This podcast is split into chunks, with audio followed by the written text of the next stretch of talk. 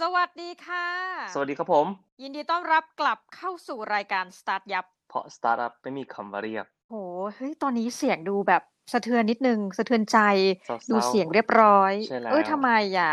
ไม่หรอกพอดีว่าช่วงที่ผ่านมานี้เราเห็นแบบเหตุการณ์เศร้าๆหลาย ๆ อย่างเกิดขึ้นในชีวิตอะไรอย่างนี้ เห็นเพื่อนที่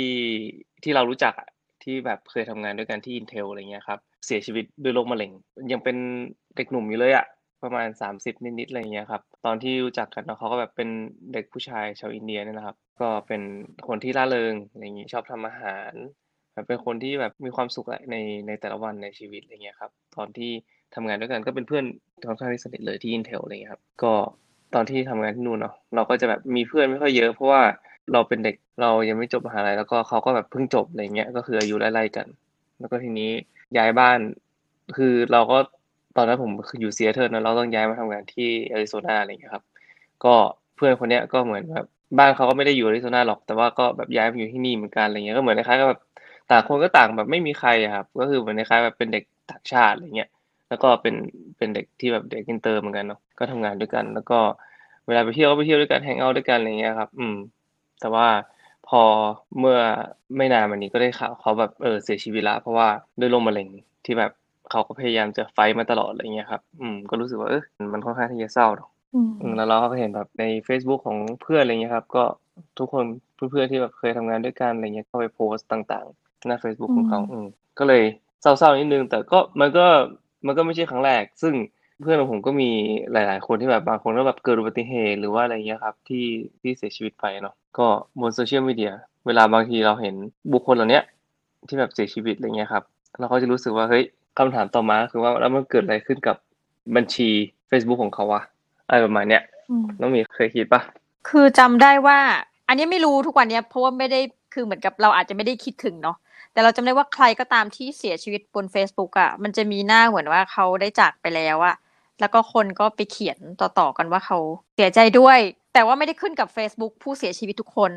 อันนี้ก็แอบงง แต่ไม่แน่ใจพี่โสพลในฐานะของโปรแกรมเมอร์มีคำตอบหรือเปล่านะคะ ตรงเนี้ยว่าแบบเอ๊ะทำไมของบางคนน่ะ เหมือนกับ Facebook account เนี้ยรู้ว่าคนเนี้ยเสียชีวิตอะไรแบบเนี้ย อืมอืมก็เดี๋ยววันนี้เราจะมานั่งอาจจะคุยกันเรื่องนี้ เพราะว่าที่จริงแล้ว ถึงแม้ว่ารายการเราจะเป็นรายการเกี่ยวกับสตาร์ทอัพเนาะแต่ว่าวันนี้อาจจะมาอืมคุยถึงเรื่องของเทคโนโลยีของเรื่องใกล้ตัวกับเหตุการณ์ที่เกิดขึ้นนิดๆหน่อยๆแล้วกัน เพราะว่าบางทีเราอาจจะแบบเออไม่ทันได้ทำหรือว่าอะไรเงี้ยครับเพราะว่าบางทีเรา บัญชี Facebook หรือว่าอะไรเงี้ยบางทีเราเราก็ลืมมันไปนะ เพราะว่าหลาย ๆ ครั้งอะครับ เราเอารูปหรือว่าเอาเรื่องราวหรือว่าเอาบางอย่างที่เราเขียนนะครับ ไว้ในเนี้ยแล้วก็พอเราจากโลกนี้ไปอะบางทีรูปเหล่านั้นนะครับ มันมีค่าสำหรับคนอื่นนะสำหรับคนที่แบบอืมเออ ที่อยู่ข้างหลังเราอะไรเงี้ยครับเออบางทีแบบเป็นความทรงจำที่ดีสำหรับคนที่เออบางทีเราไม่ได้คิดถึงเนาะเพราะฉะนั้นเนี่ยมันก็อาจจะดีที่แบบเราต้องมาจัดการบัญชีเหล่าเนี้ย ก่อนที่เราจะมีวันที่แบบจากโลกนี้ไปอะไรประมาณนี้ โอเคอืมที่จริงเอ่อมันมีเคสนี้นะที่เกิดขึ้นที่อเมริกาครับ ของบัญชีคุณเฮอร์แมนเคนของบัญชี Twitter นี่แหละซึ่ง Twitter เนี่ยในปัจจุบันเนี่ยก็ยังทวีตอยู่นะทวีตเกี่ยวกับผู้สมัครเลือกตั้งโจไบเดนนะครับ แต่คุณเฮอร์แมนเคนเนี่ยเสียชีวิตไปแล้วนะครับ เมื่อหลายเดือนก่อน แต่ว่าคนที่ทวีตอยู่ในปัจจุบันก็คือคนที่เป็นคนในครอบครัวของเขา เพราะว่าคนในครอบครัวของเขาเนี่ยก็เชื่อในแนวคิดเดียวกันเนาะในการเมืองเดียวกันอะไรเงี้ยครับเพราะฉะนั้นเนี่ยมันก็เป็นปัญหาอาจจะไม่ใช่ปัญหา แต่ว่าอาจจะเป็นความรู้สึกที่ว่าเฮ้ยบัญชีที่มีบุคคลที่เสียชีวิตไปแล้วเนี่ยมันจะถึงจุดหนึ่งไหมที่แบบว่าบัญชีของผู้ที่เสียชีวิตไปแล้วเนี่ยจะมีมากกว่าบัญชีของผู้ที่ยังมีชีวิตอยู่ในปัจจุบันนั่นหมายคิดว่ามันจะเป็นไปได้ไหมคือถ้าฟังอย่างนี้คือเราก็รู้สึกว่าอัตราการเกิดยังค่อนข้างที่จะในประเทศอื่น ยังคงมีอยู่ เราก็เลยคิดว่าผู้เสียชีวิตน่าจะยังไม่เยอะนะ อันนี้เดา ก็อืมมันมีการทำสถิติขึ้นมาในโลกโซเชียลเนี่ยนะครับ เขาบอกว่าจากการคาดในตอนเนี้ยมีบัญชีที่อยู่บนโซเชียลมีเดียของผู้ที่เสียชีวิตไปแล้วเนี่ย มีอยู่ประมาณสิบถึงสามสิบล้านบัญชี อันนี้คือคนที่เสียอยู่ไปแล้วนะ ซึ่งถ้าเทียบกับเป็นเปอร์เซ็นต์ก็อยู่ราวๆหนึ่งเปอร์เซ็นต์เนาะของผู้ที่ใช้งานของโซเชียลมีเดียทั่วโลกอะไรเงี้ยครับ เมื่อเทียบอัตราการเสียชีวิตของผู้ใช้ Facebook ในปัจจุบันกับอัตราการเพิ่มขึ้นของสมาชิกในแต่ละวันเนี่ย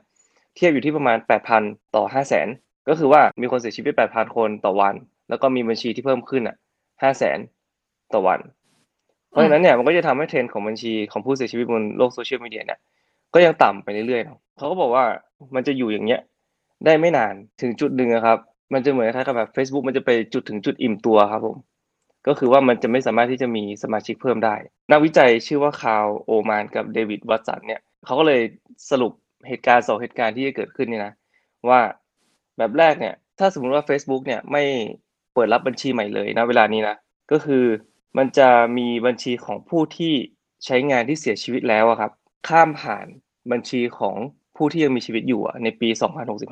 2065อืมอ่าก็คือว่าคนในปัจจุบันเนี้ย ตอนนี้ปี 2020 เนาะคนในปัจจุบันเนี้ยในอีก 45 ปีข้างหน้า จะมีโอกาสตายมากกว่า จะมีโอกาสที่ยังมีชีวิตอยู่บนโซเชียลมีเดียอืมแล้วก็เขาบอกว่าภายในปี 2100 เนี่ย 98%ของผู้ใช้งานเนี่ยจะเสียชีวิตไปแล้ว ก็ในเคสของที่ว่า Facebook จะไม่รับยูเซอร์ใหม่เพิ่มเลยอย่างเงี้ยนะ แต่ว่ามันเป็นไปไม่ได้เนาะ อีกรูปแบบหนึ่งก็คือ Facebook เนี่ยเติบโตมาที่ 13%ต่อปีเนี่ย โตขึ้นไปเรื่อยๆ เนี่ยเขาบอกว่าจำนวน บัญชีผู้เสียชีวิตจะก้าวผ่านบัญชีผู้ใช้งานทั่วไปเนี่ยราวๆปี 2110 เพราะฉะนั้นเนี่ยก็มีการทำสถิติกันต่อมาว่าเออหลังจากที่ถ้าสมมติว่าสองแบบเนี่ยมันอาจจะจะไม่ไปทางใดทางหนึ่งมันจะอันนี้คือเป็นกรอบเนาะว่าแบบอ่าถ้าไม่รับเลย เท่านี้ถ้าเพิ่มขึ้นได้เรื่อยๆ ในอัตราเดิมก็จะประมาณเท่านี้อะไรเงี้ยครับมันก็น่าจะอยู่ราวๆนี่แหละระหว่างปี 2065 ถึง 2110 อะไรเงี้ยครับซึ่งเขาก็บอกว่าประมาณปี 2070 นี่แหละ จะเป็นช่วงที่ จำนวนของผู้เสียชีวิตบนโลกโซเชียลมีเดียเนี่ยมีมากกว่าจำนวนผู้มีชีวิตอยู่บนโลกออนไลน์เนี่ยครับคำถามต่อมาก็คือว่าจะเกิดอะไรขึ้นกับบัญชีเหล่านี้เนาะซึ่งผมก็ไปพยายามไปไปขุดต่อมาว่าเฮ้ยเนี่ยมันจะมีอะไรเกิดขึ้น เพราะว่าที่จริงแล้วอะโลกออนไลน์เนี่ยมันเป็นมันเป็นเรื่องง่ายมากเลยนะ ที่แบบจะทิ้งบัญชีเหล่านั้นไว้เนาะแล้วก็ไม่ทำอะไรกับมันเลย ปล่อยร้างไปเลยอืมอะไรเงี้ยเขาก็ปิดก็ไม่ปิดก็คือเหมือนคล้ายๆแบบเป็น dead account แต่ว่า คนอาจจะแบบไม่ได้ใช้แล้วสองคืออาจจะเสียชีวิตไปแล้วเลยครับ ซึ่งสำหรับ Facebook เองอะครับมันจะมีสอง option เนาะให้เลือกว่าบัญชีเนี้ยจะสร้างเป็น Memorial เป็น Memorial อืมก็คือว่าบุคคลที่เป็นคนใกล้ชิดอะครับ ไม่ว่าจะเป็นสามีไม่ว่าจะเป็นภรรยา ไม่ว่าจะเป็นลูกไม่ว่าจะเป็นญาติอะไรเงี้ยครับคนที่เราใส่ใน relationship ของเราไว้ใน Facebook อะครับเขาก็สามารถที่จะรีพอร์ตบุคคลคนเนี้ยอืมอ่าบุคคลคนเนี้ยว่าเป็นบุคคลที่เสียชีวิตแล้วได้ ซึ่งพอ Facebook ทำการ พูฟแล้วว่าอ่าบุคคลคนนี้เสียชีวิตไปแล้วจริงเนี่ยเขาก็จะทำเพจตรงนี้ครับ จะทำเพจของคนคนนี้เป็น Memorial ไป อันนี้คืออันแรกเนาะอันที่สองก็คือว่าเขาแจ้งทาง Facebook ไว้ก่อน ก็คือว่ามันจะมีตัว setting อะครับของบัญชี ว่าให้ลบบัญชีของเรานะ ถ้าสมมติว่าเกิดเหตุการณ์ที่ว่าเราเสียชีวิตขึ้นอะไรเงี้ยครับ คือตอนเนี้ยเราเซตไว้ก่อนเซตไว้เสร็จปุ๊บเนี่ย แล้วคนที่อยู่ในเครือข่ายญาติของเราเนี่ย แล้วรีเขารีพอร์ตว่าเราเสียชีวิตปุ๊บเนี่ย Facebook ก็จะทำการ delete ให้เขาของเราเลย อ่าอืมโอเค ก็คือว่ามันก็เป็นไปได้ทั้งสองอย่างเนาะว่าเราอยากจะให้มันเป็นยังไง เพราะว่าสำหรับบางคนแล้วอะครับ มันก็มันก็ยากที่จะให้มันเหมือนแบบ มันเหมือนเป็นแผลเนาะแบบยิ่งเราเห็นอะไรเงี้ยมันก็อาจจะยิ่งตอกย้ำในเรื่องเศร้าๆ ในเรื่องแบบเหตุการณ์ที่เราไม่อยากจะไปคิดถึงอะไรเงี้ยครับ ก็อาจจะเลือกที่จะลบบัญชีไปเลยดีกว่า อะไรประมาณนี้ แต่ว่าถึงแม้ว่า คุณจะเป็นญาติหรือว่าจะเป็นอะไรเงี้ยนะคุณจะไม่มีสิทธิ์เข้าถึงบัญชีนี้ได้อืมอ่า ก็คือว่าไม่สามารถที่ขอล็อกอินของคนที่เสียชีวิตไปแล้วอะได้ ไม่ว่าคุณจะเป็นสามีไม่ว่าคุณจะเป็นภรรยาหรือว่าเป็นลูกหรือว่าเป็นอะไรก็ตาม Instagram หรือ WhatsApp เนี่ยก็ใช้กฎเดียวกันกับ Facebook เนาะส่วนของ Twitter อะไรเงี้ยครับ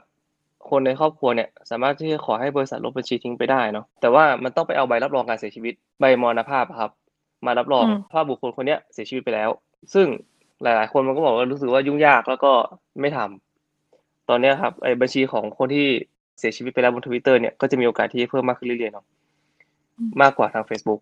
ส่วนของ Google นะครับ ก็จะมีขั้นตอนที่แตกต่างออกไปนะครับ ญาติก็สามารถที่จะดีแคลร์ว่าคนคนเนี้ยบุคคลคนเนี้ยเสียชีวิตไปแล้วได้ แต่ว่า Google เองจะเป็นคนตัดสินใจทั้งหมดทุกอย่างว่าจะทำยังไงกับบัญชีเหล่านั้น จะลบหรือไม่ลบหรืออะไรเงี้ยครับ อืมอืมในส่วนของ Tinder อ่าน้องหมี ในส่วนของ Tinder เนี่ยแม่เออในส่วนของ Tinder นี่คือ Tinder นี่ถ้าสมมติว่าคุณไม่แอคทีฟประมาณเดือนหนึ่งนะหรือว่าไม่ล็อกอินไม่มีการเข้าหรือว่าอะไรเงี้ยครับ บัญชีก็จะถูกเอาออกจากระบบเลย อืม ไม่ว่าคุณจะยังมีชีวิตอยู่หรือไม่ก็ตามก็คือว่าเขาก็จะเอาบัญชีออกจากระบบ เพราะว่าการไป matching กับคนที่แบบคนที่ไม่ active แล้วอะในระบบ Tinder อะไรเงี้ยครับ มันก็เสียโอกาสคือเสียประโยชน์กับคนที่แบบอยากจะอยากจะหาคู่ใช่ไหม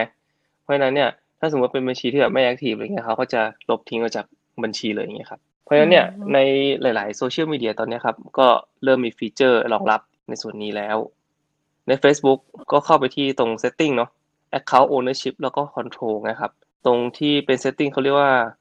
memorialization setting เนาะเลือกตั้งค่าได้ว่าใครเป็นผู้ดูแลบัญชีของเราต่อ อันนี้สำคัญนะ ซึ่งตอนนี้ผมตั้งภรรยาผมไว้ ให้เป็นคนที่ดูแลบัญชีของเราต่อ ก็เหมือนคล้ายๆกับแบบเป็น legacy contact อะครับ ผู้สืบทอดบัญชีอะไรเงี้ย เพราะว่าถ้าไม่ตั้งเนี่ย มันจะทำอะไรกับบัญชีเหล่านี้ไม่ได้เลยคือ เราตั้งเสร็จปุ๊บเนี่ยเราบอกใน Facebook ได้ด้วยนะว่าจะให้เขาสามารถที่จะโหลดคอนเทนต์ของเราเนี่ย ออกไปได้ไหม ก็ถือว่าเป็นอะไรที่เอาจริงๆอะต้องเริ่มคิดแล้วเนาะถ้าพูดกันตามตรง คือเราแล้วเราก็เราก็ไม่ได้ค่อยเออคิดถึงมันนะเพราะว่าเราก็ใช้มันทุกวันทุกวันทุกวันเนาะแล้วเราก็แบบอืมโพสต์ไปเรื่อยๆอะไรเงี้ยโดยที่เราก็ไม่ทันได้คิดซึ่ง ที่จริงแล้วอะครับ ข้อมูลเหล่านี้มันเป็นข้อมูลที่มีค่าสำหรับ ไม่ใช่สำหรับเรา คือเป็นสำหรับเราณเวลานี้ แต่ว่าต่อจากเนี้ยตอนที่เราไม่อยู่อะมันไม่ใช่ข้อมูลที่มีค่าสำหรับเราแล้วไง มันมีค่าสำหรับคนอื่นที่ที่แบบเราไม่ทันได้คิดถึงอะไรเงี้ยครับ อย่างลูกอืมผมกับลูกลูกกับผมกับภรรยาหรือว่าอะไรเงี้ยครับ ที่ที่เราไปเคยไปเที่ยวด้วยกันอะไรเงี้ย สิ่งเหล่าเนี้ยมันเป็นข้อมูลที่แบบเขาก็อาจจะอยากจะเก็บไว้ก็ได้ ซึ่งเราก็ไม่รู้หรอกเนาะในอนาคตอะไรเงี้ย อืมอืมเพราะฉะนั้นก็มันเป็น มันเป็นสิ่งที่เราก็ไม่ค่อยได้จะได้คิดถึงกันสักเท่าไหร่ แต่ว่ามันก็อาจจะต้องคิดถึงกันบ้างแล้ว เพราะว่าต่อไปในอนาคตนะครับ มันเราไม่รู้หรอกว่าจะเกิดอะไรขึ้นกับเราเนาะอย่างอืมมีข่าวเพื่อนผมอะไรเงี้ยครับเขาแบบเข้าไปตรวจร่างกายเฉยๆแล้วก็อยู่ๆก็อยู่ๆก็เสียชีวิตค่ะเห็นแล้วก็รู้สึกเออ มันชีวิตมันก็ประมาณนี้เนาะสั้นดีจังเลยแล้วประมาณเนี้ยก็รู้สึกโปร่งๆนิดนึงช่วงที่ผ่านมา อันนี้แอบคิดนิดนึงว่า จริง ๆ มันจะมี issue ต่อจากนี้ถ้าพี่พูดถึงเรื่องของปริมาณคนที่เสียชีวิตเยอะขึ้นนะคะอืมนั่นก็คือว่าการเก็บ Data พวกเนี้ยมันจะเป็นหนักที่ Facebook และโซเชียลมีเดียอื่น ๆ ทั้งหมดเลย ในการ store ข้อมูลอะเพราะนับวันอย่างที่บอกว่ามันจะมีคนทั้งเพิ่มขึ้น แล้วคนที่เสียชีวิตไปโดยที่ Account ยังไม่ได้ปิดอืมอะไรแบบเนี้ยอันนี้ส่วนตัวนะจะมองว่าจะเป็นภาระหนักที่เขาจะต้องมาคิดว่า เอ๊ะสุดท้ายแล้วเนี่ย จะมีระบบการจัดการไหนไหมถ้า inactive เกินเท่าไหร่นะคะอืมทีนี้ขอ ประชาสัมพันธ์นิดนึงว่าตอนเนี้ยเอ่อมีเรื่องราวเกี่ยวกับสตาร์ทอัพที่ดีลกับเรื่องความตายโดยเฉพาะอ่านะคะ อันนี้ก็เป็นตัวเสริมแล้วก็เผื่อใครสนใจ ชื่อว่า Memory ซึ่งยังไม่ได้มาเปิดสาขาในประเทศไทยนะคะแต่ว่าเจ้าของเนี่ยเป็นคนบรูไนพอดีเป็นเพื่อนกันชื่อควินนี่ชงนะคะควินนี่ชงนี่เก่งมาก คือเธอเป็นคนเอ่อหนึ่งในผู้ก่อตั้งสตาร์ทอัพบรูไนซึ่งมันก็คงเป็นอารมณ์แบบ Startup Thailand อะไรเงี้ยเป็นองค์กรอืมอืมอืมส่วนตัวกลางเนาะที่รวมสตาร์ทอัพในบรูไนแล้วอยู่ดีเธอก็บอกว่า เอาจริงๆอะคนไม่ค่อยคิดถึงเรื่องของความตายและไม่ค่อยพูดถึงเพราะเขาบอกว่าสังคมอย่างเอเชียเนี่ยมันกลายเป็นเรื่องของ taboo อืมนะคะอืมใช่อันนี้อาจจะเคยเมาท์ไปตอนหนึ่งควีนนี่ก็เลยบอกว่าเนี่ยก็เลยตั้งสตาร์ทอัพขึ้นมา คือเราสามารถเขียนพินัยกรรมออนไลน์ได้ หรือ store ข้อมูลอืมนะอันนี้จะแตกต่างเลยจาก Facebook เพราะว่า Facebook อันนี้อาจจะทำเพื่อสมัยเราเห็นและเป็นอยู่อืมแต่ Memory ของเธอเนี่ย store เพื่อกรณีรองรับการเสียชีวิตโดยเฉพาะ อันนี้ก็ถือว่าเป็นอะไรที่เราก็ต้องดูแล้วกันต่อไปมันอาจจะมีการพูดถึงประเด็นนี้เยอะขึ้นเราก็ไม่รู้นะว่าสตาร์ทอัพเธอเป็นยังไง เพราะตอนปัจจุบันเนี่ยก็ยังดำเนินการอยู่ได้แบบไป raise fundในสิงคโปร์ในมาเลเซียมาได้ด้วยจำนวนหลายล้านบาทไทยอืมอืมอ่าประมาณนี้นะคะ ก็อืมแต่ถ้ามุมโซเชียลมีเดียเรามีสิ่งให้คิดคือการ store data ซึ่งมันจะนับวันมันก็จะจำนวนมากขึ้นเรื่อยอืมๆการ เหมือนกับ cut loss data ที่มัน irrelevant นะคะ เพราะว่าอันนี้ไม่ได้อะไรนะกำลังนึกถึงเรื่องที่อาจจะไม่เกี่ยวข้องเลย เรานึกถึงว่าโลกใบนี้มันมีขยะมากมายเนาะแม้กระทั่งบนอวกาศก็มีขยะเหมือนพวกอืมดาวเทียมที่ใช่ตายไปใช่แล้วที่ตายไปอะแล้วที่มันเออแบบลอยไปลอยมานั่นแหละเออต่อไปก็ต้องมีการจัดการอะเชื่อว่าเป็นเช่นนั้นเนาะอีกสักร้อยปีอะไรเงี้ยสมมุติอืมอืมประมาณนี้นะคะ อ่า ก็แหมวันนี้คือจบท้ายคือต้องบอกว่าเป็นเรื่องราว แห่งความตาย ซึ่งเราต้องคิดนะทุกวันใช่ไหมดูก่อนอานนท์ถ้าพระพุทธเจ้ายังพูดเลยให้คิดถึงความตายตลอดใช่นะคะครับ ก็มันเออมันก็จะทำให้มันทำให้เราแบบหันมาให้ความสำคัญกับสิ่งที่สำคัญจริงอืมๆในชีวิตของเรามากขึ้นเนาะก็จะดูว่าเฮ้ยแบบอืมที่จริงแล้วเรื่องเงินหรือว่าเรื่องความสำเร็จหรือว่าอะไรเงี้ยครับ บางทีมันก็ไม่ใช่สิ่งที่สำคัญที่สุดในชีวิตของเรา แต่ว่าสิ่งที่อืมสำคัญที่สุดในชีวิตของเราก็คือแบบช่วงเวลาที่เราได้ได้ใช้กับคนที่เรารักมากกว่า แล้วก็ความสัมพันธ์ต่างๆ ที่เรามีกับเขาอะไรเงี้ยครับที่เราได้ทำอะไรเงี้ยครับ อืมประมาณนั้นค่ะ เอาเป็นว่าใครมีเรื่องราวที่อยากจะแชร์ก็แล้วกันว่าเฮ้ยจริง ๆ แล้วประโยชน์ของโซเชียลมีเดียในการเนี้ยเหมือนเราคิดถึงใครแล้วก็ย้อนเข้าไปดูหลังของเขาเนาะ Facebook ของเขาแอคเคาท์ของเขาก็มาเล่าสู่กันฟังได้นะคะอืมเพราะเราเชื่อว่ามันมีประโยชน์จริงๆอะเนาะในกรณีนี้ที่แบบว่าเป็นที่พึงระลึกถึงอืมผู้เสียชีวิตไปแล้ว ใช่ครับอ่านะคะใช่แล้วเอาละค่ะสำหรับวันนี้นะคะน้องหมีแล้วก็พี่โสพลต้องขอขอบพระคุณท่านผู้ฟังมาก ๆ ที่อยู่กันจนจบรายการเนาะแล้วเดี๋ยวเราก็จะกลับมาพบกับทุกท่านใหม่ ในรอบวันเสาร์หน้านะคะสำหรับวันนี้รายการสตาร์ทยับเพราะสตาร์ทอัพไม่มีคำว่าเรียบ ต้องขอลาทุกท่านไปก่อนนะคะ สวัสดีค่ะ สวัสดีครับ